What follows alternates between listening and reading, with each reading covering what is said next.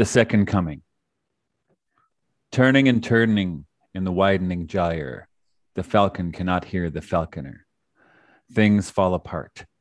The center cannot hold. Mere anarchy is loosed upon the world. The blood dimmed tide is loosed, and everywhere the ceremony of innocence is drowned. The best lack all conviction, while the worst are full of passionate intensity. Surely some revelation is at hand. Surely the second coming is at hand. The second coming. Hardly are those words out when a vast image out of Spiritus Mundi troubles my sight.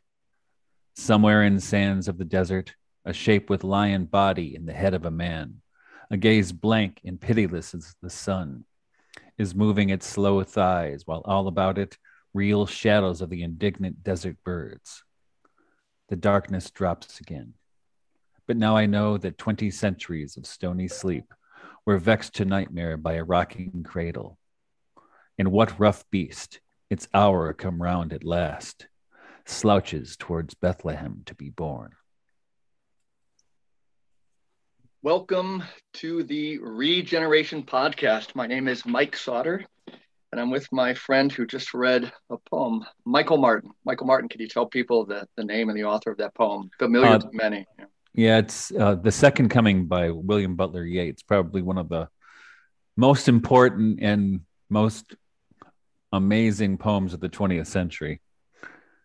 No and, doubt. And, and, in fact, the, the edition of this book I have, I, I, I had to dig it out before. It's the collected poems of William Butler Yeats from what year is it?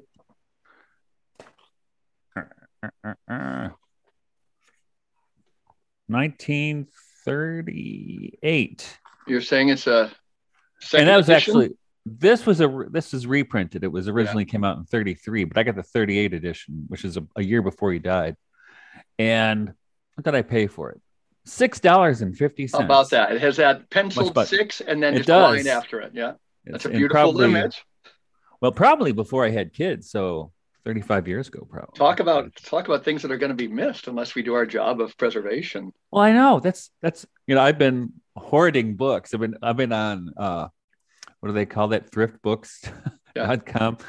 i've been ordering stuff almost every day. Me too. Getting stuff because i don't know what's going to happen but i'm yeah. gonna i'm loading up on groceries and books. Tell tell our friends uh you know, I was going to ask you about your garden, but uh, you're you're an agriculturalist, you're a farmer. Tell people how many kids you have in your family and where you live, Michael. I have nine ch- nine children. Uh, the eldest is 32, the youngest is 11, and uh, six six boys, three girls, and we live in uh, Jackson County, Michigan, little okay. little town called Waterloo, yeah. and uh, we have a 10 acre farm, biodynamic farm where we raise uh, cows, bees, got a couple of sheep. Not, we'll be, I'm sure we'll be getting pigs before too long. We, we, we usually do pigs. And we do a, a market garden or a CSA. Awesome. So, so my wife, and it's been a long day. So it's been really hot too. I don't know about what it is there, but it hit uh, 86 today. Yeah, the, not as much humidity as we might have a few weeks from now, but mid 80s yeah. here. I'm in upstate New York, south of Rochester, the Finger Lakes region. Uh, yeah. Not quite as many kids. I've got four, two and two, uh, all okay. between 21 and 26. And uh, uh, can do my part with a very large vegetable garden, but not on much acreage. Live it out in the country, but a, a third of an acre, chock mm. full with uh, vegetables and chickens. And we used to have goats even on that third of an acre. So you can do a lot with a little. And yeah, well, that's our last place was two acres, and half of it was pond and woods. And okay, we had we had a lot of stuff. I think and I was at your place right after, not maybe the year you moved to the new farm. Is that right? It was the summer at, we moved. It was the summer we moved in September, and the conference was the following July. So wild. Only Michael Martin, folks, yeah. who's a doer, would have a conference at his house the year he moves. And my um, the, that day it was kind of if right the whole week leading up to it, my wife kept saying, Are you sure these are going to be nice people? Yeah. Because you only met them on the internet. You don't know what's going on. Imagine other people taking They seem risk. like they could be nice. Yeah. Speaking of people who we've met on the internet, you know, um, introduce today's guest, Tara Thieke. Uh, we, we, were chatting recently and we um, we agreed. Tara, Michael Martin, and myself, Mike Sauter, we all drank from the same Kool Aid cup at some point because the way we met is Michael Martin wrote a book called Transfiguration. I wrote a review at frontporchrepublic.com, and uh, Tara commented on my review. And she would think she got Michael Martin. She thought I got him. And then I read her comment and I thought she gets it, whatever that means. Maybe we'll unpack that today. Tara Thieke, welcome. Uh, tell people about yourself, where you're from, your life, and things. I know you have children as well. I do. Um, I wish I had nine, but so far I'm like you. I've had four in about five and a half years. Same thing, yeah. So I'm in the thick of it because my youngest is about one year old. Congratulations. Um, my my third youngest today was enjoying the beautiful weather and oh. threw her to celebrate threw her clothes out the car window. driving say around. more, say more. we, were, we all experience. It hasn't happened to me in a while. I remember things like that, but it wasn't today we unfortunately can't garden as much as we like because we my husband works in the city. So we have to live near the city but we try to go to the country as much as possible. So we have a place where the kids get some uh, supplemental schooling and it was a beautiful day and we rolled down the windows and there were cows and horses and my kids were so charmed. I noticed my uh my toddler who's very forceful had lost some clothing and when we came home, I said, Where's your shirt? And she said, I, I threw it away. I said, Where are you? I, I threw it away. And I thought, What, where on the floor? Where are you talking about? And then my four year old says, No, she threw them out the window. Went, oh, well, I guess it's good to be alive on a beautiful, yeah. beautiful sunny day. yeah. And you live in Western PA. Western PA, about 25 minutes from downtown Pittsburgh. That's great. That's great. And I was uh, very happy this weekend because my my dad was up visiting me, and he pulled out of his uh his work sack Transfiguration. Did he? And said, "I'm rereading it, Tara." He's like, "I love this guy," and I was like, "I wow. know He's again, no I see it. I see that book as kind of a blueprint what uh, for what Michael and I are out to do. You know, again, let's talk about let's talk about a sacramental world, but let's talk about the economy. Let's talk about our homes. Let's talk about parenting. Let's talk about growing things. Let's talk about nature, being connected to the real, right? That's the whole deal. And that's why, again, that's a short book, but it did map something out, Michael. I hope you're aware of that. Um, but actually, that book came out of the conference we did. Yeah, awesome. It definitely did. That was, and Jesus the Imagination. Yeah. It was so packed full of living in the world. I was like, this is what I'm trying to see. And it's not theoretical, it's not preachy. It's just this is what we can do right here, right now. Yeah. And I was very excited about that. Michael's a doer, if nothing else. Well, I don't, I don't like to just talk about stuff. a lot of people like talking about not doing things. I mean, about doing things, and just again, yeah. Uh, but that's why you're quite singular in that. Let me tell people too that um, something I've said, and it it could be cliche because I've I've talked to Tara several times, but um, you know, she was really um, maybe the reason I joined Twitter because being busy, being busy, I had I I think somehow somebody must have referenced something you tweeted about, so I looked it up on Google, and it was great. And I realized the first tweet thread, maybe it was four, that I realized that Tara says more in a tweet than I've ever said in an essay, and I just mean it. That's completely. right. Yeah, and uh, so then I joined Twitter, and uh, I, I, always I don't want to throw this on you, Tara, but it seemed you know you're busy, you're a mom. That that was probably the medium that you had to choose during that time. You know, how about at almost like diving into the conversation because this could go anywhere with the three of us. But like, tell us about that and tell us about your experience. And you're recently off Twitter. Even say something about that. Well, I you know I love Twitter. I have to say that I'm taking so a break. good at it. Yeah, yeah. I'm taking a break right now only because I, you know, my kids are at such precarious ages and I really I have so many books I want to read and I want to concentrate, but Twitter is a gift to people looking to connect and people who are struggling with the incredible atomization. Um, I think both of you are familiar with Rudolf Steiner, and I, I do believe that the way forward is not back. That's but a huge think, thing. Say it again I, in a different way. The way forward is not back. The way forward is not back. And I, I I read that line once in an Iris Murdoch book, and it really struck me. And I'm I've been struggling with what that means because I do believe in eternal truths. but I also believe that that, that there has to be something redemptive and something worthy of saving in what we're doing. So I, I like to find something good in Twitter, but it's also hard. Um, as a mom with young kids, it's so lonely. It's I'm not on Facebook anymore. It's very hard to find mom groups and people in the same situation as you. My block, either way, is just retirees. Okay. Um, I think there's maybe one kid like one block over and another kid a block back there, but they are they're they're just never around. There's no play. It's nothing like what I grew up with, especially like what my parents grew up with. Mm-hmm. And so when you're trying to talk to people and map out this new world, Twitter is a great place for doing that. It obviously can't be the end. Mm. It's a it's a stepping stone, and there is a real risk in using the stepping stone. Is it the ring? Is it Frodo Sauron's ring? Is the ring capable of redemption? Or is the ring just the, the path to the hive mind? I don't know. It's what led me to you guys. So I'm happy, but I'm also very wary of what it means. And you're recently off, and you, at least temporarily, you say. Yeah. Yeah, I was reading, I, you know, I I was reading a, you're going to laugh at me, but I was reading a Dean Koontz book. My, okay. my dad recommended it to me. And he said, he said, I want you to read this. It's something lighthearted. I'm not lighthearted, but it was fast. And I was like, well, I've given you so many books to read, so I'll read some of this. He was like, it's anti-transhumanism. And there was a line about Elon Musk. Really? And the Twitter hive mind. And he had just purchased uh, Twitter. This the book was written before he purchased Twitter. And I thought, wow, an internal Twitter, what does that mean? Like, I already can feel Twitter in my head all day. When I'm washing the dishes, when I'm doing something with my kids, I can hear the discourse in my head.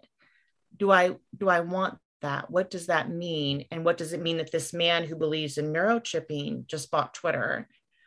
And then someone else on Twitter had recommended a book where she talked about a 60 day fast from Facebook and how she could feel the air and breathe again. And I thought maybe this is a wonderful time to take a little break because St. Hmm. John's Day was in just just a little under 60 days and I thought I really want to be living by the seasons and the solstices and the equinoxes.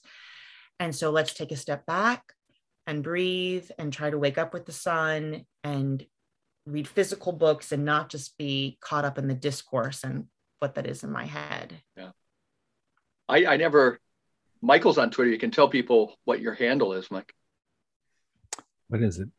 it's it's the Sophiologist. Yeah, I like your Twitter presence. Michael's combative. It's great.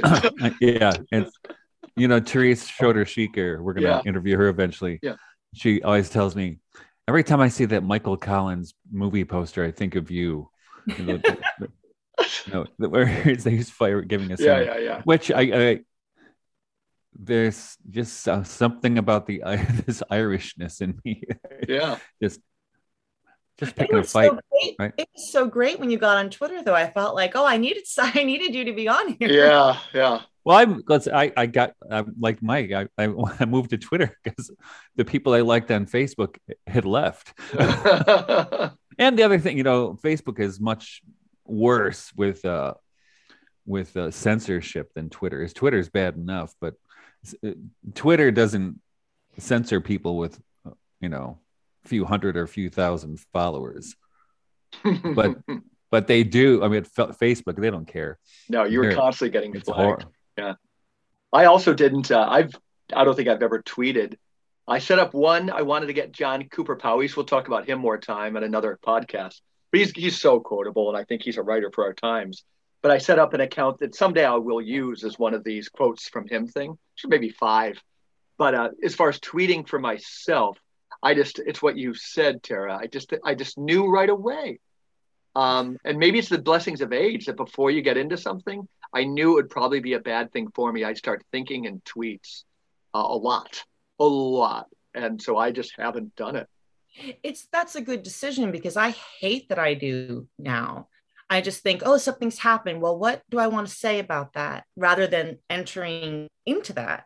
Uh-huh. And my whole point on Twitter, as you know, is communion, is entering into something, not trying to capture it in a tweet. So. Yeah.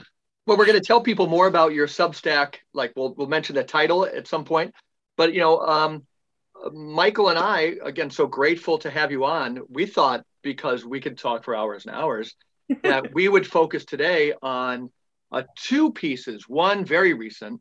Um, it's today, but uh, the first one was uh, an article in the American Mind on October 19th, 2021, called Selling the Female Body for Parts. Um, and the other one is a Substack that I saw first today. I think it was published this morning mm-hmm. Mothering in the Age of the Borg. There's a lot of overlap mm. uh, between them. There's so much in both, but I think that gives us plenty to talk about.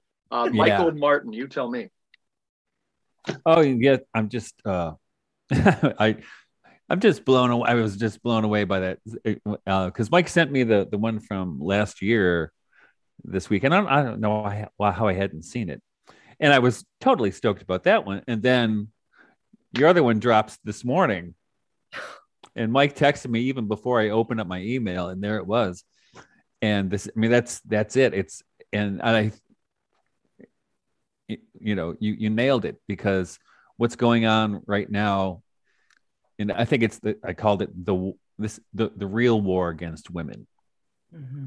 It's right here, and and it's really um, and it's part and parcel in with of with transhumanism which is you know and it and and like you say in and the one from this morning you know it's not happening to the men this this is a, a, a an attack on women. Not it, men aren't affected by this. No one's defining men here. It's just women. Mm-hmm. you said and, and I, I hadn't thought of it so clearly tara. Yeah. And I see this with my students, you know, because I have a lot of female students who are there on, you know, soccer scholarships or whatever. And this is a real issue for them. When all of a sudden you have some transgendered person is going to start is going to take their spot on the team, right? That's a that's a real real life problem for these women. And and I and I noticed it um probably at the beginning of 2020 right around when COVID hit, that was it was already something that they were concerned about. And and it's been interesting to talk to them over the last couple of years about the the, the things they're dealing with. I mean, it, you go to college trying to figure out who you are. Now you have to figure out what your gender is at the same time, which is uh it's it's very Philip K. Dick. We've mentioned Dean Koontz and Philip K. Dick. We'll be mentioning Tolkien. Go, Tara. Yeah. Um, well, you know, I'm trying to hold that Iris Murdoch principle of the ways forward, not back. So, you know, there's a there's a long story, as you both know, about enclosure and industrialization and the the pulling the man out of the home and in that world of 1950s, you know, where the woman's alone with all this technology, then empowerment makes a kind of sense. But the way has to be forward, not not back in, in that sense. But what they're doing is dissolving everything. And they're especially dissolving the feminine. The masculine stays. The masculine was pulled out of the home. The farmer was turned into the office worker. And that is the ideal that's held up now to women is just power, power and the the female attributes of the body of nurturing, of warmth, of life giving, those are diminished, they're disrespected. And that is incredible struggle for women. They're not allowed to name the struggle, they're not allowed to admit to the, the guilt and the pains of it. They have a very limited lexicon of how they can frame this problem. Um, I'm not sure if either of you or if, if both of you have read Ivan Illich's Gender. Honestly, like 15 times for myself. I just it's it's how I spend my it's how I spend my 20s is reading everything by him multiple times. And you should be talking about this, not no, me. no, no. It's been a while. Yeah. I'll give you my. I I think it's good. We can, maybe we can't go back. I. But there's something back there that needs to be preserved, and uplifted. And why I love the name of this podcast, regeneration, renewal. It's not about discarding it, but about uplifting it through this struggle. And I think Illich gives us the framework for what we need to be preserving vernacular, this folk understanding, this non top down, but this bottom up understanding of what it is to be male and female. And that involves our bodies mm-hmm. And what is being dictated to us right now, but how to reperceive our bodies as molecular genomics, as reductionists, as interchangeable parts. Which is why it's incredibly noteworthy that we're about to look at one of the first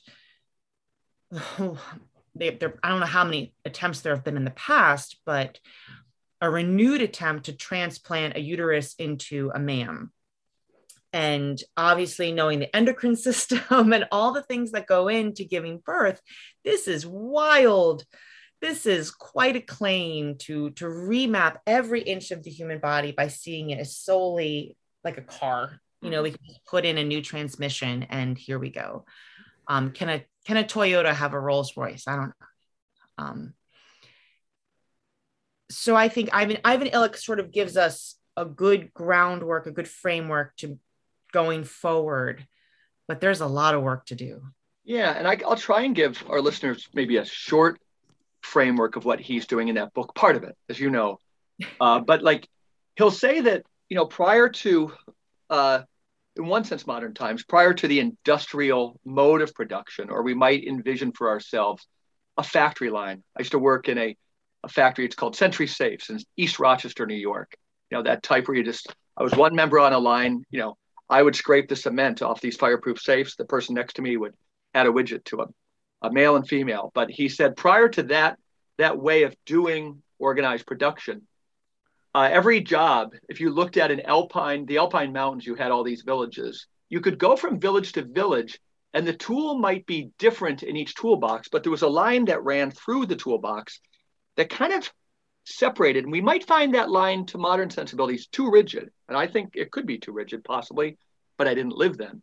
But there was a line that ran through the toolbox. And so um, women in one village might milk the goats, but they would never milk the cow. That was man's work and women uh, would do this job but not another job or it could be the same job with different tools but there was this wiggly waggly line that ran through and so we think okay that's you know we had to overcome that but i have a personal anecdote you know that says no so you're saying we have to move forward um, do we need to restore those hard divisions probably not but we're, we're talking about poetry if you ask me more than we are talking about a top down machine like construction but in my early marriage my wife and i lived in an apartment with uh, it was five apartments in this nice building in Rochester. It was associated with uh, where I was studying, uh, just getting into MA in theology. But you could hear everybody, and we are all raising kids. It was a blast. We're still friends with some of them. But my wife, early on, we tried to set up a gendered, a gendered role in our little apartment. That, um, you know, that I would cook the meat, but she would probably make the casseroles. Any grilling I did, but she would make this. Furthermore, um, she probably changed more diapers than I did, but she could ask me to do it. But how was that different from other people, or why were we grateful for it? Because you could hear arguments in the other apartments saying, I did the last load of laundry. It's your turn. I changed the last diaper. It's your turn. And it's what Illich called the rests of gender, R E S T S. That it was just serene. There was a whole half of my life I didn't have to worry about.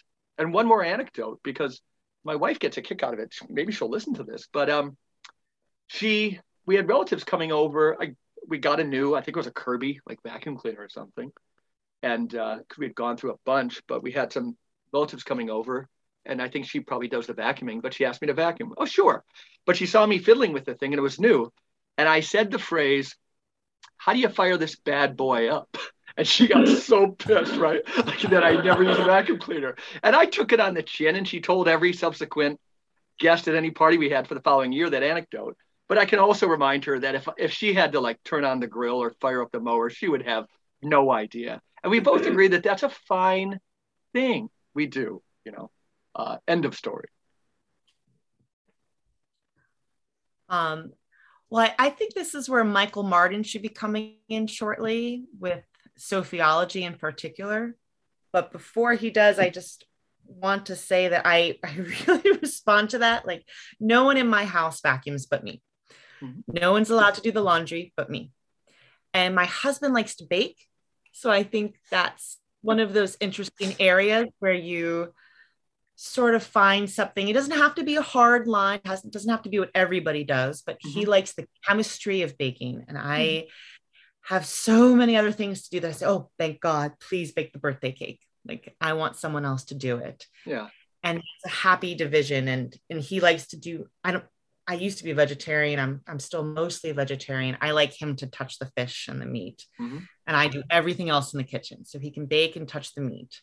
But he does have that one feminine thing. The do you think this Tara gets a little bit to that moving forward piece or no? You know? Oh, I think so. I think I think I think everybody's looking for a little less work or a little less things they have to cloud their mind. Really... We never have to think about it. He never has to think about his clothes. I never have to think about the birthday cake. That's totally taken care of. Yeah. You know, I'll bake bread occasionally because I, I love baking bread. Yeah. At a later time, Illich would say the, the women's work that came in could be seen as like more drudgery, I guess. But it wasn't, this gender line wasn't based on good jobs or bad jobs. There's just a division. Yes, certainly some of the men's jobs were further away from the home and so forth. But we can't retroactively throw back on that like that women always had the worst work and men had the good work but that and that's the point that Illich is making is yeah. that n- nobody thought about it as drudgery then no right I didn't know it was drudgery until somebody told me it was. Yeah, right, right, right. That right. it's inferior work to the other kind. Yeah, I mean, I mean, I mean, how many how many things do I do in the course of a day? And the way Bonnie and I, we kind of, I think at this point in our relationship, we've been married for thirty years. We kind of organically divide responsibilities. Mm-hmm. And I think even with the farm this year, I mean, it's always every year is different. She tends to uh, do more of the planting than I do. I mean, she does. She runs the greenhouse. I don't do anything in the greenhouse. She does, she, but I do a lot more with the animals and with forming beds. And plus, you know, we uh, sold a bunch of trees over the over the winter, and I'm still in the process of cutting up the tops for firewood. That's not a job she's going to do, mm-hmm. you know. So I do it, and I my two youngest sons help me. Which is she she told me though that if you were to birth children uh, 11 and 12 that you would be doing the next birthing though. That's right. Well i'm going to get one of those plastic you know chest things like like mayor pete has. Why, why does this fight come in? Because it's the same way with me michael. Like i without even thinking about it my husband does the weed whacking i pick out plants to buy he digs the hole but then i water them like there's no arguing about it there's not even much talking about it. Like it's just how we, the heavier labor parts are his, the nur- the ongoing nurturing is mine. Like, let's call it in addition to the rests of gender, like the serenity we have, that there's a lot of things we don't have to worry about. Remember, he also used the word the dance of gender. And I think, again, that's a moving forward. I, young people, you know, I teach, I've been in campus ministry for 20 plus years. I've taught at the college, I've taught in high school. Um, they're hungry for that, you know, anything that anything that's poetic in life. So the dance of gender. You know, you're going to love a, a, world that's not top down. Um, you know, uh, what Christopher Lasch, that social critic, called the rationalization of everyday life, right? Where everything has to be recreated in the vision of science. We look at it scientifically. Yeah. Then we well, then and we politically. Yeah, politically. Scientifically and politically, everything's Amen. infected with politics, mm-hmm. and so we, we are not allowed to respond to the world in an authentic way Right. We have we have this monitor sitting on our shoulder saying ah, ah, ah, ah, or what what Tomberg and other people call an egregore, right? Which is yeah. really is it's a demonic kind of a demonic presence. Uh, an egregore is, according to the literature, a kind of uh, group soul generated by a group. I mean, if you, you want to experience when going to the to an English department, and there are some things you know you're not supposed to say, that I said yeah. anyway. Kind um, of works like a Frankenstein monster. Like we make it, it does. we create it, then it comes to own it's us. a golem. It's a golem. Yeah. yeah. And and and that's I mean, I think our culture at large is infected by that right now. Yeah. You know, I mean, I think cancel culture is not is a symptom of it. You know, it's, it's cancel culture doesn't cause anything. It's a symptom of a of of a deeper deeper spiritual dysfunction, which I would even call an egregore. Right? It's a perfect example, and I think uh, there is a, a bit of Rene Girard's idea of the scapegoat in there too, right? And and where well, we need blood we need somebody's blood and will destroy your career and your your life. Well, you're seeing right now, I think, with uh, people trying to to intimidate the Supreme Court justices, right? They unless there's blood, they won't be happy, and then when there is blood, it, it it'll satisfy the populace for a little while, but then that the scapegoat mechanism starts to churn up again, and then they're looking for for a new victim. Right. So, how do we guide young people like this sort of dance that we've all found in our lives? How do you, I mean, 20, 30 years ago, maybe you wouldn't need to advise people on this, but we're looking at young people who are drowning. I mean, a mental health crisis, uh, a, bio, a biological identification crisis with what, like how many young people identifying as non-binary? How do you how do we give people a roadmap to this? And and off the top of my head um michael souter the way you said you know the dance mm-hmm. to me it sort of feels like swimming. Like there are certain movements that come natural when you're moving in the water and I can only tell people to listen to your bodies. My husband's body's stronger. I have a lot of stamina, the endurance to give birth, and the endurance to just come out and water the plants every day. The sort of nagging quality of the housewife was the where the sweet potatoes watered today. like that's a that's being in touch with your biological water. Mm-hmm. Is is that a good. Well, how about how about this distinction? Only to get at it, you know, because um, I'm a walking. You mentioned the mental health crisis of young adults. I'm a I'm a never in my life have I been a creature of one thing, but I'm basically a walking creature of the mental health crisis of young adults right now. It's on my mind all the time. But the um, you know, one we could say that what we're talking about, as opposed to the pills, as opposed to vaccines, and or the latest one, which is actually just a shot, um, or you know, that this can lead to it. But I also just thinking out loud here, you know, that when we talked about this dance of genders, we all made reference to like washing machines and so forth. But all of us, I think if I was listening right, about 80% of what we were alluding to had something to do with the soil.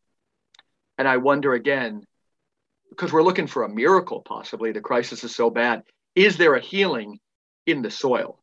Is there a healing in the dirt?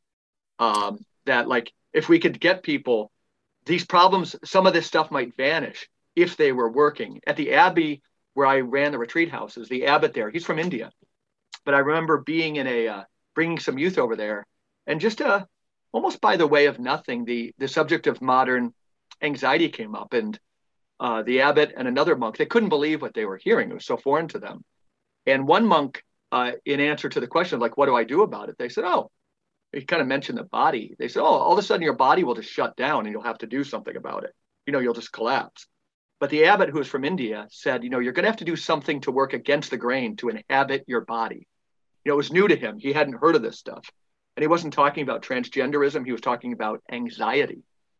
And he said, like, so put do, do something to work against the grain. Put a shovel in dirt. And the abbot himself does not tend the soil. He's got a lot of other responsibilities. He could, but he, I, that's that's always stayed with me. So something against the grain, but also again, the, the dirt comes up there every time. When we collapse, where are we falling? We're falling into the ground, the dirt. Mm-hmm. When we physically fall, and again to work against the grain. But uh, I see our farmer. Is, well, well, that's well, it's one of the things Rudolf Steiner said. You know, even to people who were doing being Waldorf teachers or whatever, he'd, he'd say, "Okay, do three, maybe five years of the intellectual stuff, but then you got to get grounded again. Mm. You have to touch the soil. Yeah. Uh, in fact, remember uh, Jeremy Naydler wrote a great article for Jesus the Imagination called uh, "Touching the Earth." It was great. Which is, and I think he, he, Jeremy Naydler is a gardener. He's phenomenal philosopher and, and, and gardener. Um, so that's part of it. But and I think what I'm noticing with with because sometimes I invite the students to the farm for our festivals. And one time they came from Michaelmas, some of them, they were they were like, "This is the best thing ever," because the other thing that they crave is not only a connection to the soil and to to the real, the physical real, but to the cosmological real. You know, so remember, Mike, we were talking about your your son's got a lot of friends who are interested in astrology. I'm going to write an article about that phenomenon. Tara, if you didn't know, like every uh-huh. young girl ages 14 to 23 knows more about astrology than any astrologist did in our childhood. Yeah. Hi. Yeah. I'm in my 30s, but uh, I'm still a millennial. Yeah. Okay. Great. Yeah. yeah. I know. I feel like uh, my I grew up with astrology, and um, I feel like I was a gateway drug to many young millennial women. So I'm very right. very ashamed and yet i also still believe in cos cosmology sure so. it's, a, it's a great no i think uh, even astrology is great we don't even have to water it down again there's bad good and bad uses but there's good and bad uses of the sacraments of the catholic church mm-hmm. there's good and bad uses of the invocations of the saints right yeah absolutely you know? um, and and so, so I, I that's why i think you know what i what i've what i see that young people hunger for is this connection to the not only to the soil but into, into something cosmological in fact I had a course here two weeks ago, almost two weeks ago, on uh, biodynamic gardening and farming as Christian path. And one of the exercises I had people do, we want so the, the evening lecture was at seven o'clock, so 8 30. We go outside. I said, okay, this there's west. Where's the sun right now? And most of them had a decent idea of where the sun is. I said, okay, where's the moon? And even uh, oh, uh, one of my friends who's really in touch with nature, he couldn't tell me. He had no idea what phase the moon was in or where it was in relationship to the sun. And I told him, I said, you know, you can get these apps for your phone that show you where the planets are. And I have one on my phone. It actually came with my yeah. phone. And I said, so I would three times a day, you know, just whenever you think about it, think, okay, there's the sun. Where's the moon? And you know, guess, and then check yourself with with your app or whatever, and then you can start to expand to the other planets. Um, it's amazing because now this is a big part of biodynamic farming is knowing where the moon is because where where the moon is depend uh, influences what part of the plant you'll be you you want to favor when you're planting. So, for instance, if the moon is in a water sign, you want to plant uh, leaf vegetables or or vegetables that you will use the primarily the leaves for. Um, if if uh, the moon's in a sun in a fire sign, you're looking for for fruit fruit vegetables. So we're really attentive to that. I mean, of course, right now we're we're at we're at hurry up and get it in phase. So we're, we're skipping some of the rules right now. But in that's general, actually what we're talking about. Yeah, but that's a great like when we talked about gender, right? We're not making a fetish out of something. But yeah, yeah, it's, yeah, yeah, it's a great example. We're not dogmatic about it, but but we try to keep keep aware of where things are. Prudent. And if you um, but you know you say you forward is going not going back, you know, but there is a lot we lost as humanity in our connection to these things, which is not only connection to the soil and to the um, the cosmos and the planting cycle, but it's it's the connection to the church year, which used to be intimately connected and acknowledged to be connected to that cycle. Right. And I noticed when I when I talk to my students about this stuff. So so for instance, I I taught a course on romanticism last semester.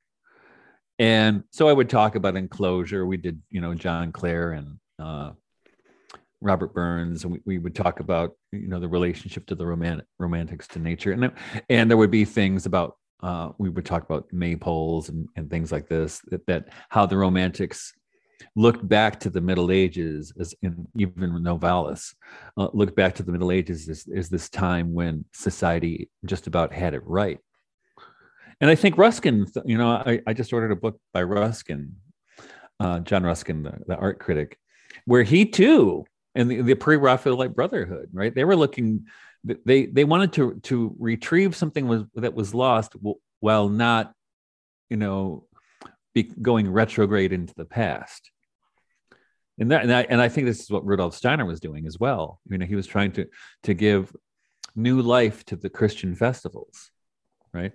Unfortunately, he left it in the hands of anthroposophists who don't, who just want to keep it to themselves. That'll be a theme moving forward. Well, they just want to keep it to themselves, you know. And when we start, when we bought this farm, we said, well, you know, I, I always make a joke with trees. I say, well, if the anthropops aren't going to use Rudolf Steiner, I'm going to take him back, you know. So thank goodness. So well, so that's why we do May Day and St. John's Day and and Michaelmas and Twelfth Night, and because and it, and it's and, and when you do those kinds of things, you, you can't. I mean, you can't say, you know, you can't say can't because people will always wait for somebody else to do it, right? Somebody somebody should do that one of these days. There are no.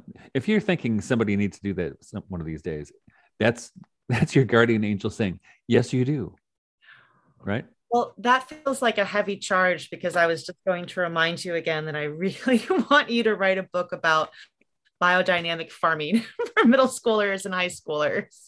I told my wife about that. And she, I, been thinking about it. I, I would love to do it. I just got to think how I would do it.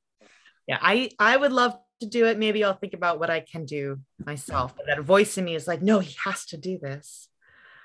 Um, that's a that's such a thinking about anthroposophic politics is very depressing after having having gone into Catholic politics online. I was like, wow.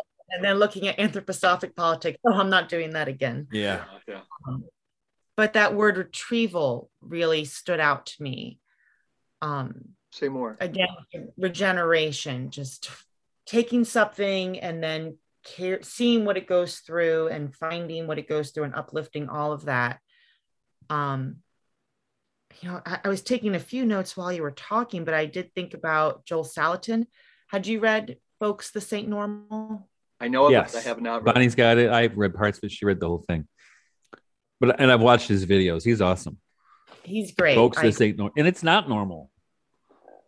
You know, when he I think he cuts to everything. I mean, he, that anxiety crisis, uh, Mike, that you were talking about yeah, yeah. with teenagers. I mean, he says when you are cutting firewood all day long, you don't have time to be getting into the same kinds of violence and drugs. I mean, I, there's an argument to be made the other way too, but he says, you know, when he has his teenagers fully working on the farm, they're tired they're yeah. exhausted they have so much energy and i think that's what our young people have is they have all this energy and they're not using it they're just sitting on they're pressing pressing their fingers and that anxiety is building up in their muscles to the point where it's getting into their brain. And I would love to hear what Steiner had to say about all. Well, he said that's why. Go ahead, Michael. Yeah. No, so that's why Steiner. Everything with him is the practical work, right? Yeah. He's got this one verse: "Seek the practical life," right? You know, um, so when I was when I was when I st- first started as a Waldorf teacher, I would in the morning I was an assistant uh, for a class teacher. In the afternoon, I taught gardening. You know, um, and so many kids don't know how to work. No. You know, in college kids as well. I mean, when I noticed when so when I first started uh, as a Waldorf teacher, so it's 1992 or 91 uh, at the same time, I had a landscaping business. We lived in the city at the time, and I would design gardens for people and do stuff. And it was so hard even then to to get in. And I I paid pretty well. I was for the time it's 10, 10 or twelve bucks an hour. Um, I couldn't find anybody who could work more than a couple hours without falling apart. You know.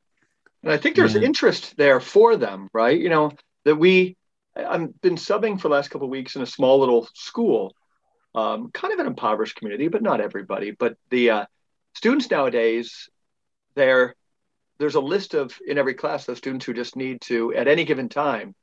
They're the students that are allowed to take a lap, right? So they'll just they'll be in the middle of a class and they have to they get the opportunity to walk around the whole school. And I get it, right? We all get it. But wouldn't it be neat if that energy was channeled into, you know, we, we're going to have many episodes talking about the schools, but let's work within let's color within the lines here. But couldn't you take that energy? They have gym class, but again, have them working in the soil in some way. Have, you know, um, again, uh, most of school takes place in the late fall and winter. So I'm not trying to beat up on anybody, and I'm sure the idea is out there. but it's such a it's an answer to a problem where the lap is a palliative you know but, it's making something with that are you guys familiar with um well Sauter, I mean both of you yeah. how familiar are you with front porch republic oh exceedingly right yeah. Um, Jeffrey Bilbro gave a talk a few years ago at one of the Front Porch Republic conferences and said that at his former college, not where he's at now, they have these these uh, photos on the wall showing the sheep and all the things that used to graze on the commons. And it was common common until a few years ago. And then they stopped it. Mm-hmm. and when they went back to sort of say hey let's you know this is a, a, a liberal arts school but with a history of a strong agricultural program how can we get this renewed they were flabbergasted they had no mm-hmm. idea mm-hmm. it's like have these pictures on the wall of the co- like the college students dealing with the sheep and the, but once that chain was broken it was so hard to get any administrator to fathom how to re- renew mm-hmm. it because all I, I, see were numbers and insurance and what's going to happen and what do we fence off and what are the credentials and what does the state say? And you were like oh my gosh this is such an easy thing. How did we lose this? What else did we lose? I met with the president of Marygrove College when it was when it was st- before it went belly up, and with, with precisely that kind of uh, proposition. They were putting in like this miniature golf course because they thought they would teach kids in high school to be leaders and leaders play golf. crazy. I never heard of it. Yeah. And I told them, I said, you know what, you know, so in Tara, Detroit, we can see Tara. This is a podcast. Uh, Tara, Tara, ladies and gentlemen, Tara Thieke just threw up in her mouth a little bit. Sorry.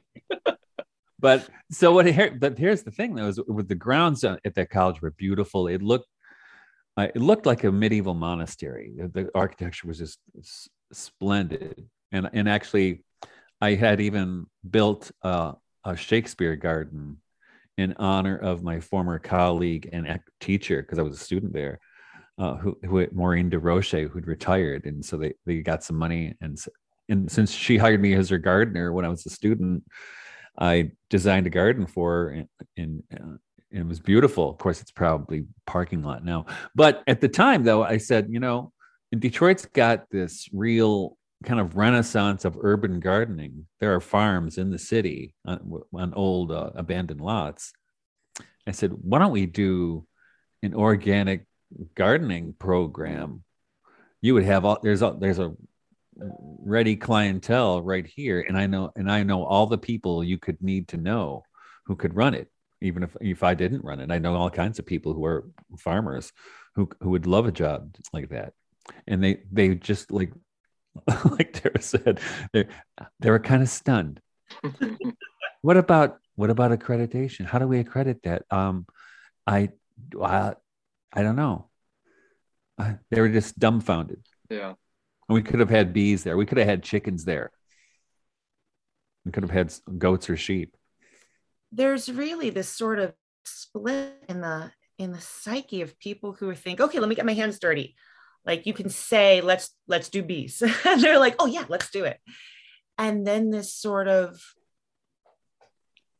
mentality where you where you say something like what we're saying and all of a sudden all these what is what is it that they see numbers charts publicity insurance They well, there's some blockage where they the joy does not permeate. You know what works is paradoxical. You can take students to on a service trip, right?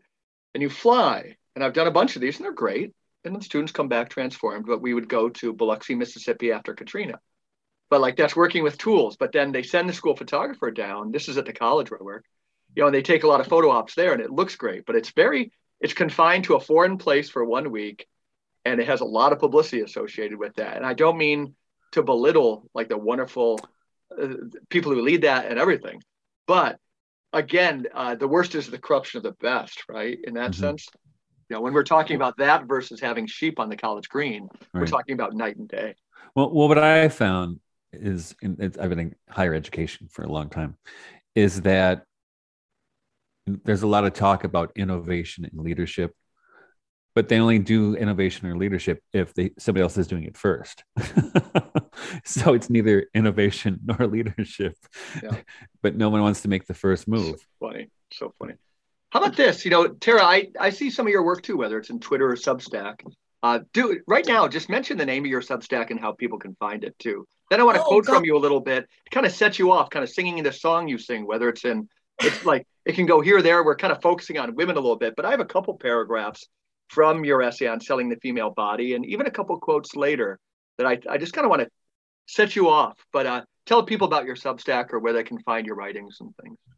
So my Substack, I chose a very uh, difficult to pronounce and understand. That's phrase. why I asked you to say it. it's called Soy de Tasa Ule Sila. Say more about that title. Um, it is an Estonian phrase. Uh, the nation of Estonia, very close to St. Petersburg, Russia. I'll say it one more time because it's it's Estonian. Soy de tasa ule sila. And the reason that is the title of my uh, blog, my Substack, is that it's an Estonian phrase meaning ride softly over the bridge, which was a, a folk legend in my mom's Estonian American community that won the won the or was second in the most beautiful phrase uh, in any language. Mm. Um, if you guys have read, you know, Tolkien, um, Tolkien said the most beautiful phrase in English was cellar door. Mm-hmm. Cellar door. there was apparently some international language contest in the 1920s or 30s, and they decided that Estonian phrase was either the first or second most beautiful phrase in any language. Hmm. I think it is a very beautiful. beautiful. phrase. Yeah. I, I like it very much, but you know, in this in this age of globalism, one of my favorite things about it is that it reminds me that as beautiful as it is, cellar door is also beautiful. And there are beautiful phrases in every language. And I want a world with more beauty, not less. Yeah. I want a garden, not a factory, not a laboratory, but a living place to be, a place where we pursue communion, where each person has their own language to give, each each group, each home has their own thing to contribute, and we need to listen and pay attention to that. I'm going to put that title in a description of today's podcast. Do you feel like spelling it for people though too, or how would they find your Substack? Well, it has some of the Estonian umlauts and. Okay, and they can also put your name in there, like uh, Tara, easy to spell, but T H I E K E. Yes, it's actually. I'm I'm so sorry to um have to correct you. like, I'm so sorry. It's Theek. Theek. I'm so sorry. Yeah. No, don't be sorry. Um, I was extremely, extremely shy in school. I would never speak. Uh-huh. And when a substitute teacher would come in, they would say, It's Tara and Tiki. And my entire, my entire class would scream, It's fake. and I would just sit there with my head in my hand. it sounds like you were shy, but you were good at making friends. They all rose on behalf of you, right? No, oh, I was very shy, but they all knew that my name was Theek. It's it's yeah. everybody says Tiki or or Theeki or Tyke. Okay, and they can find it. I'm going to read a, a, paragraph that hits on the word liberation, but I, I think it's relevant to the, today's today's discussion because we've talked a lot about you know um, moving forward is not you know going backward, and but the kind of the inverse of that is how so many things that we are made to sound as moving forward aren't necessarily so. And um, so from from your essay on selling the female body for parts, and this is not at your Substack, but in the American Mind, October 19th, 2021, the keyword is liberation. It comes up a lot. And this is you writing liberation from the fields and the spinning wheel led to alienation in the factories. Liberation from one's neighbors and housework led to empty homes, kids shuddered in daycares, and mothers lamenting in their wine mom groups that children are a toxic burden. Each mm. liberation leads to nothing but further overall misery and enslavement, because each liberation means rejecting the concept of individual responsibility. There's one more paragraph. Liberation from the fields and the spinning wheel led to alienation in the factories. Um, oops, that was the continuation of the other one. I'm so sorry about that. Do you want to kind of use that as a touchstone to kind of riff for a little bit, Sarah. That's what you do so well. Sure. Um, I'll I'll do my best. You know, this is something I I'm I'm struggling with as I contemplate George MacDonald's redemptive Christianity and Steiner and, and Murdoch, um, I don't believe you can dig the hole and keep digging. Hmm. But what happens when you've gone so far? Where what does redemption look like when you are very deep in the hole? Because I think the the loom and the spinning wheel and the the farm and the and the community are good things but clearly we've left them behind and we've developed an I consciousness, a very strong personality. And yet that personality is suffering and it's anxious and it's miserable and it's drugging itself. So, what does it mean to redeem that personality? Um, you know, I think there are things in the past that are worth preserving. We've we've liberated and liberated and liber- liberated, and we just keep seeming to end up more enslaved. Is there anything good here that we can preserve? A way through, uh, a way to bring the cross into this situation? And if not, what does it mean to go back? These are questions I don't entirely have the answer to. I'm, I'm told over and over again what a technophobe I am. um, and I I'm sensitive to both sides of that. Um, I, I hate, you know, LED lights. I hate blocking out the stars what does it mean to live in a world of artificial light can we save the bees or do we just go back i'm i know that what we have and the path of the borg is not sustainable it's not redemptive is there any way to take where we are and uplift that? The path of the borg. yeah. The path of the borg. So that i mean that takes with uh, to link it to today's essay because i have a feeling our listeners are going to find today's you know that was called mothering in the age of the borg. I, in reading it, I got it, but I wondered if you you use the phrase, and I'd never heard this before, but to help people unpack it, I'm going to read one sentence, and I won't continue with just reading things, but I'm going to highlight the phrase weaponized outlier. Um, you use it twice. You say the mm-hmm. age of the weaponized outlier makes it difficult to discuss breastfeeding or biology or any orientation towards truth, goodness, and beauty rather than power. What do you mean? I'm thinking of college students I work with in context, they can piece it together. But I think that's a very powerful phrase because it describes so much the weaponized outlier. It's, it's quite a phrase.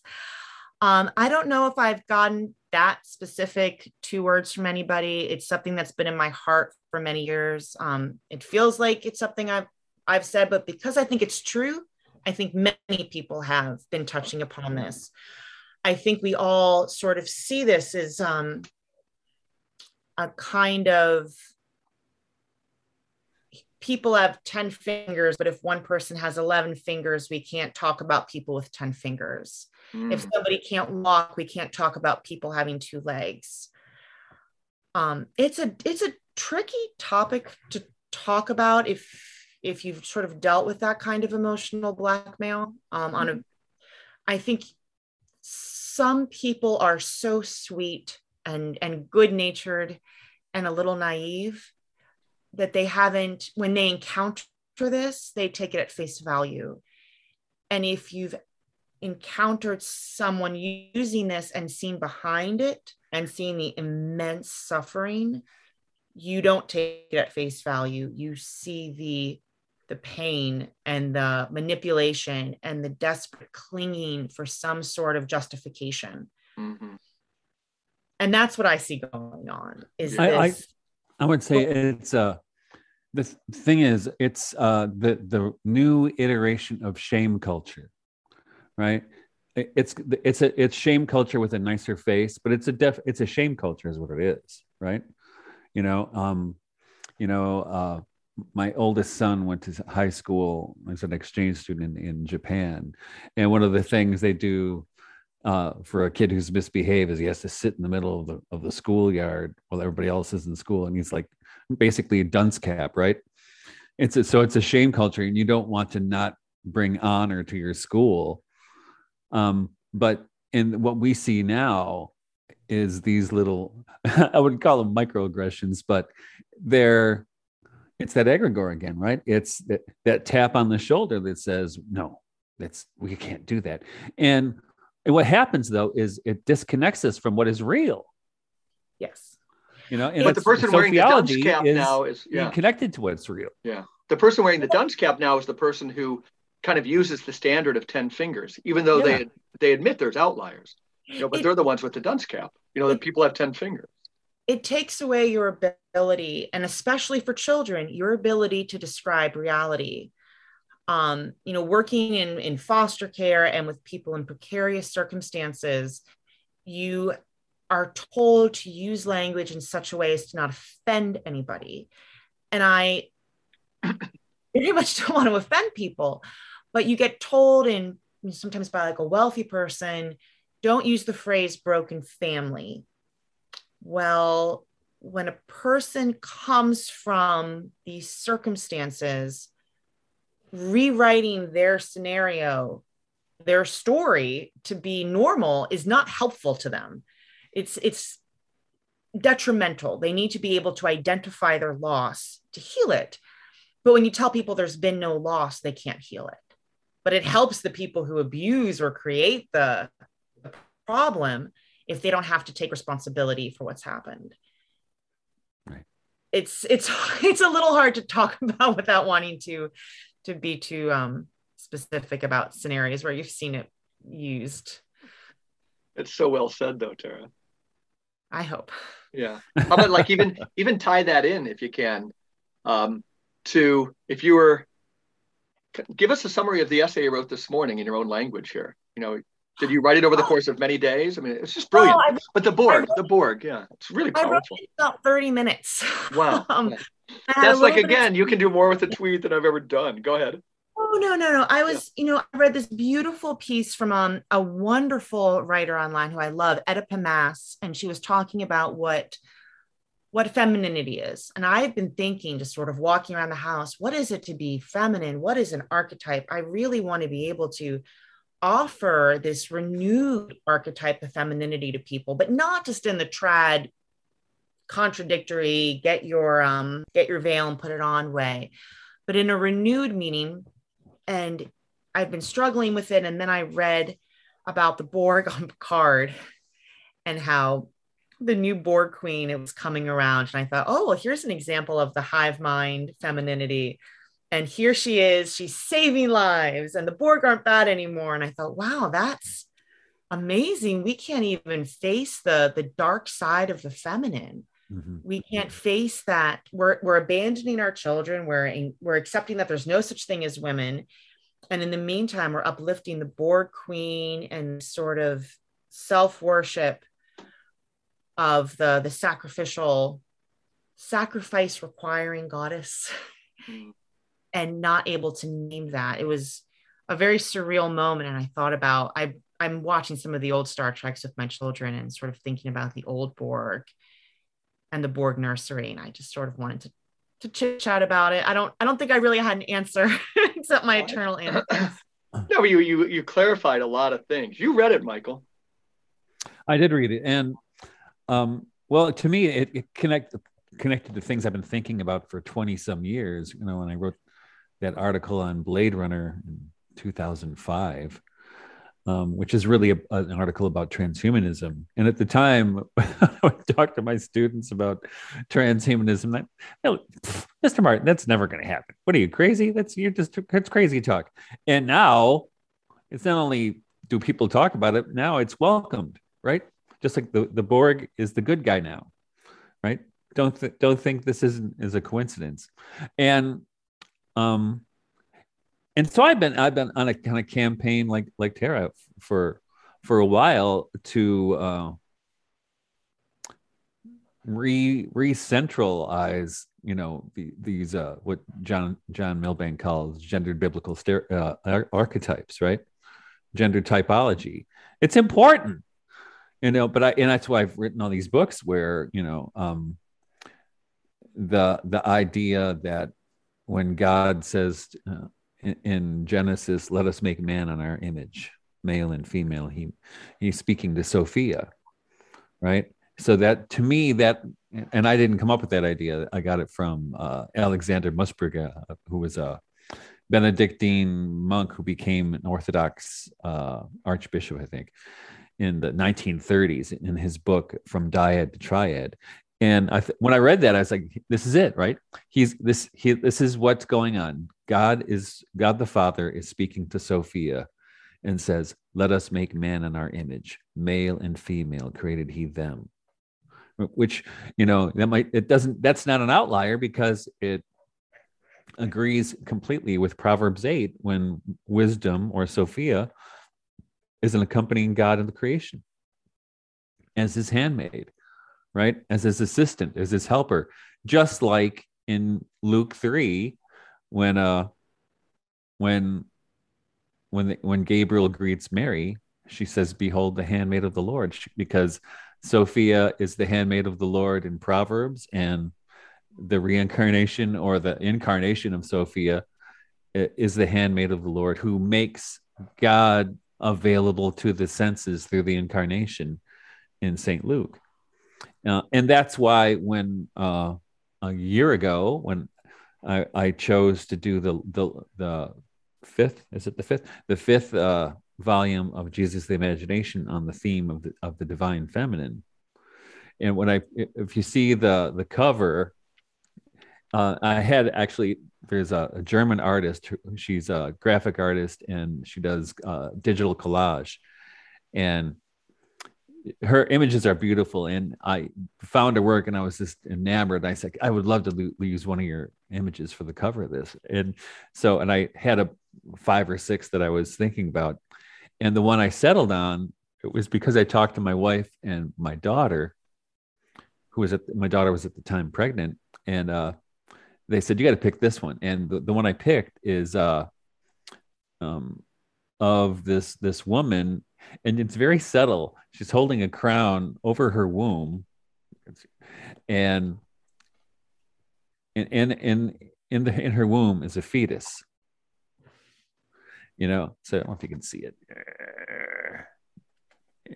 There oh, go. there we go. Okay, that was on your Tara blog. Can see, yeah, Tara can see it. On the website, yes. Yeah. Um, so so and my daughter and my my wife said you got to pick that one because that is the battle right now because that reestablishes reality. Reality. You know, it's as somebody who's entered the Catholic Church and has been going through all these things on publicly on the internet, one of the things I keep coming back to is Steiner's need for spiritual science. I, you know, I believe in prayer. I would love to talk about monasticism with you guys mm-hmm. sometime. um, all the different things we need, but I think on a very widespread level, people don't believe that matter has meaning. Matter has meaning, right? And if mm-hmm. they don't believe that, they don't believe the female body has meaning. They don't believe pregnancy has meaning. And when they, even when they people accept some meaning it's meaning they're giving to it it's mm-hmm. it's completely subjective they're told that there's no ultimate meaning to it um it's just their feelings it's oh you know a therapist will tell you oh it's good to assign meaning to something but of a broader shared meaning that's absent there's no mm. collective myth of the female body there's no collective myth of pregnancy and mary and sophia and regeneration that's absent. I mean, from the earliest science books, you know, I, I see with my children, I, I, order science books, used books, and I go through them, and that's it's absent. Mm. And that's why I'm so glad Mike picked for the for the show's description the quote from William Blake, "All that lives is holy." I mean, that's that's an uh, that that statement undergirds everything we're trying to do here. Yeah, all that lives is holy you know and people don't think that i mean you know i mean you saw this especially with the, this outrage about the, the the potential that roe v wade would be overturned it's i mean it's that's uh, holiness or the sacredness of life has nothing to do with that with that conversation it's it's about politics and my feelings what what does OnlyFans have to have to teach us except that your body's money? And what does TikTok mm-hmm. have to teach us except that if you are funny or witty or quick enough, you can get a bunch of attention. That's and attention mm-hmm. equals your self worth. Right. Tara, Tara Thieke says, can we restore motherhood without trapping women alone in suburban lots? Can we renew the home so it is no longer a motel, but the root of stewardship?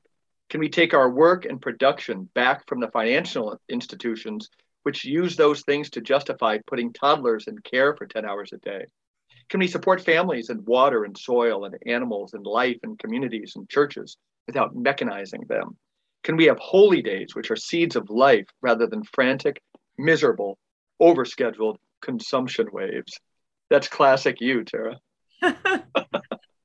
you know, I used to look for the, the answer to those questions in politics, third party politics, countercultural politics. Um, it's really a cliche right now, but I think those things start in in my heart. Um, just like Michael's doing on the farm. Um, Michael inspired me to take my kids out to the apple trees and you know dump our wassail around yeah, Good. Um, I there's a collective story that I don't fully understand right now.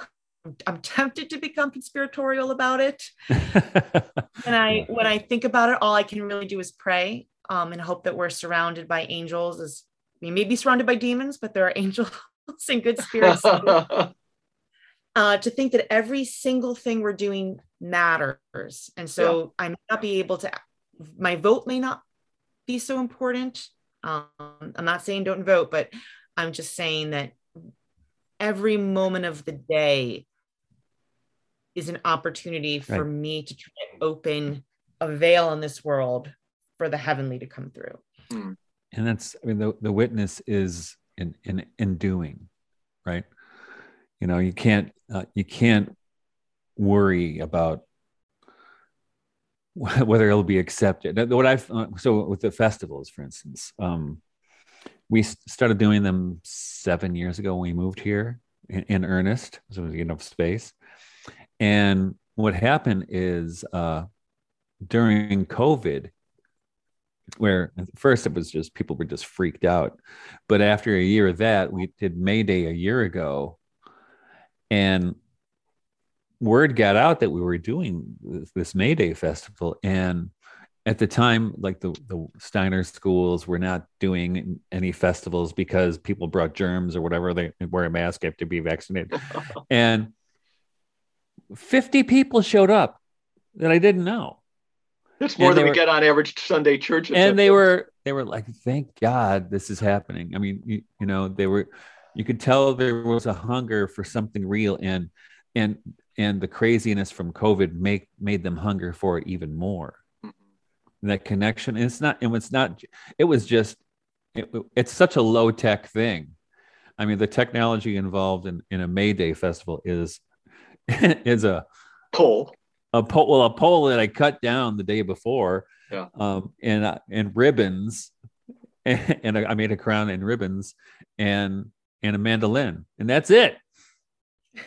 You know, and and then people, you know, we have the whole May Day things might take half an hour with the pole with the dance and stuff um, but the rest of it is in is the tools for conviviality right?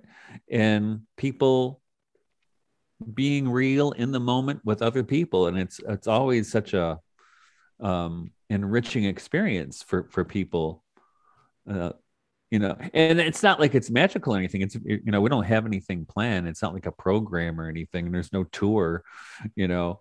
It's just let's see what happens but let's mark this the the the changing of the seasons you know and i mean and i and i th- so i think you know we talked earlier about the connection to the soul the connection to the cosmos but you have to have that kind of holistic and healthy connection to other people in celebrating what needs to be celebrated you know, and really celebrating too. You know, our 12th night festival, which is the only one we do inside, is, you know, it's smaller than the other ones. We can't fit 100 people in our house, but but we get 20 people and then we go out to to to toast the trees, you know, and there's a lot of singing and we have a bean cake and and and what I've noticed is my my my children having grown up with this, are totally into it, especially with the younger ones right now.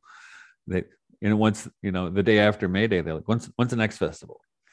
Right. How long till that? When does that happen?" It's it's funny just listening to you talk. It's so funny for so many reasons, Michael. Um, one of the projects I started, I've started it twice now, and my my goal for my 60 days off Twitter is to finish it. Is I'm trying to make a calendar of the soul. I'm gonna finish Rudolf Steiner's Four Seasons and the Archangels, but I've mapped out like all our different holy days, the ones I want to be celebrating, the quarter days, but also like special family days. And I think that would be just such a beautiful task for young people is to sort of say, what do you imagine what your calendar of the year looks like? And how does it map with your families and your friends? And how do you find common points? Like you know as a kid my mom always made a big deal out of st patrick's day even though she wasn't irish and to me that's a really important day and it's on my calendar of mm-hmm. the soul now like mm-hmm. that's a day where i celebrate early spring you know it's not the equinox but it is a special day and there's special things tied into they that. say you can plant your snap peas on st patrick's day you know there's something there's something for all of these you know connected mm-hmm. to the ground yeah. and that's what i'm trying to, to do in my notebook is to sort of gather traditions from places i've lived places where my my ancestors come from and places where i am now mm-hmm. and sort of make it a living holiday to honor all of those um so I think the, the calendar of the soul is fun. and the other thing I was thinking of is that my I grew up with um, an ex-Catholic dad and a pagan mom. So we used to celebrate May Day as a little kid. And I have ex-boyfriends who were Catholics who they had left the church. They loved, like after, you know, years after we had broken up, they would say, Wow, I miss coming to your house for the the December solstice and jumping over the fire your mom would set up. and I thought, wow, these people have gone to mass for years and they feel nothing towards it. Mm-hmm. But they have this really fond memory of my mom passing out the little dish of salt and, and, and sprinkling it over the fire and everybody jumping and they have those memories for for she we didn't call it St. John's Day back then but you know for the for the summer solstice and I feel this sadness that they felt that way about my mom's paganism which was itself kind of what I'm trying to do with Catholicism make it live again but the mm-hmm. paganism mm-hmm. was dead she made it live again yeah and that's i and that's i've for over years i've noticed that the, the young people in particular, but anybody, I mean, everybody was young once, who are attracted to neo paganism.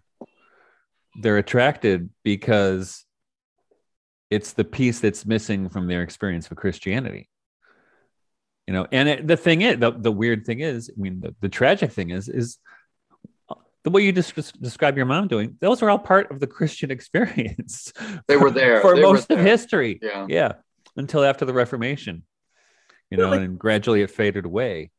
I've had a lot of formal positions in the church, you know, campus ministry. As a layperson, I had to run the local parish for 11 years, maybe it was eight years, uh, working over at the monastery. But like, kind of the the specialty when I've worked in the institution is, you know, young people and the official kind of Catholic, what you said, Tara, church attendance.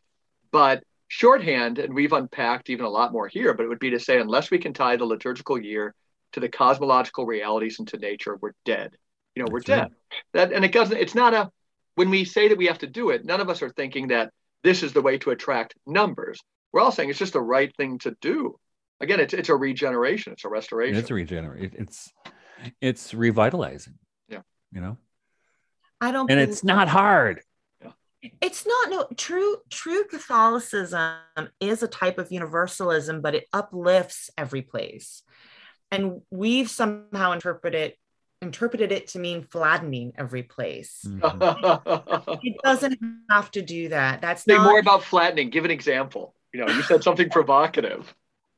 Um, well, you can take that in a progressive or trad, uh, either criticism. Okay. Um,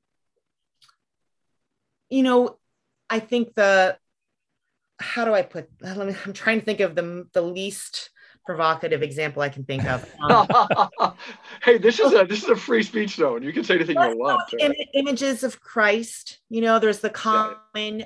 criticism um, of Christ is always being portrayed as white and oh he's black well actually he's middle eastern And i think oh well, you know i love the tradition of christ in japan where christ is japanese right, right. like and mary is japanese that's christ is going to look like us because he's he's our savior and he should look different in different places.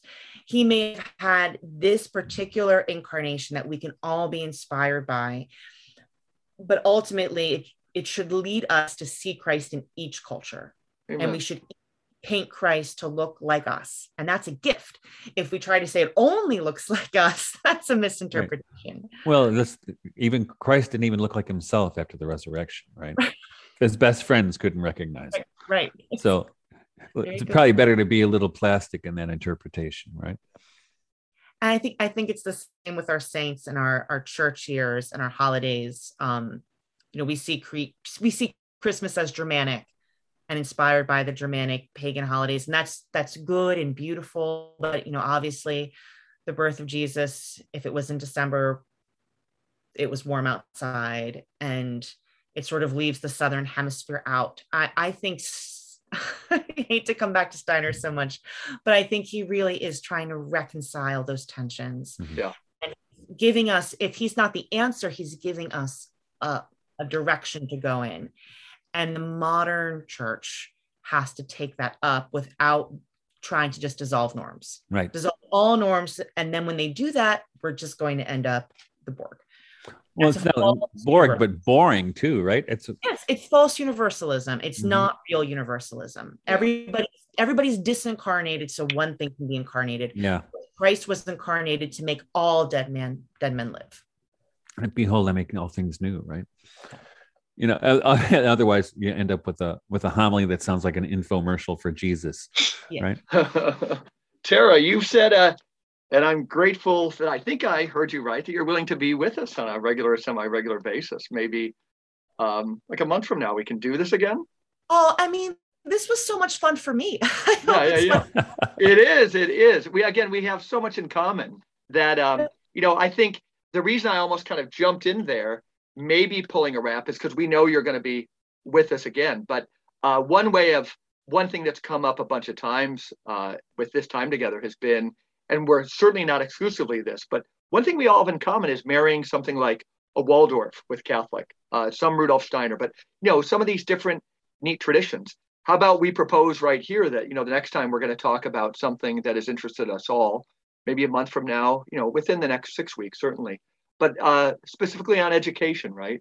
We'd have a field day, the marriage mm-hmm. of uh, what Catholic education could look like, or oh, restored, wow. completely regenerate. Oh, Tara, yeah, she's gonna, she's already picturing volumes and volumes, but it's uh, it's solid, and we could we could do part one through part twelve of that and go mm-hmm. over a course of a year, right? Absolutely. Um, thank you, Tara, for being with us. Is there anything else you can say about yourself that people can, other places people can find you, find your work?